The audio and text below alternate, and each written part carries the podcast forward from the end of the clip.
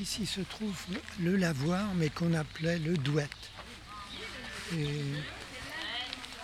ce douette, donc, était. J'ai un film qui date de 1955 sur lequel on voit, on voit ce douette complètement rempli de femmes en train de laver, de femmes avec des coiffes. Et donc aujourd'hui, il n'y a plus personne, alors que c'était non seulement un lieu où on lavait, tiens, je vais vous mettre un, un abri comme ça. Mais seulement c'était aussi un, lieu où se rapportaient les nouvelles.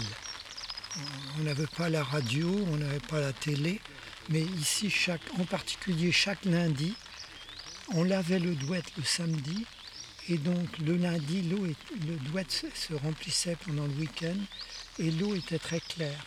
Les femmes donc venaient en majorité le lundi et le mardi, parce que l'eau était encore bien propre.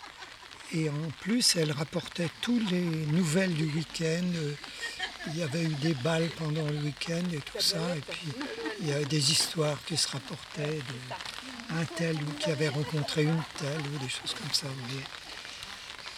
Alors,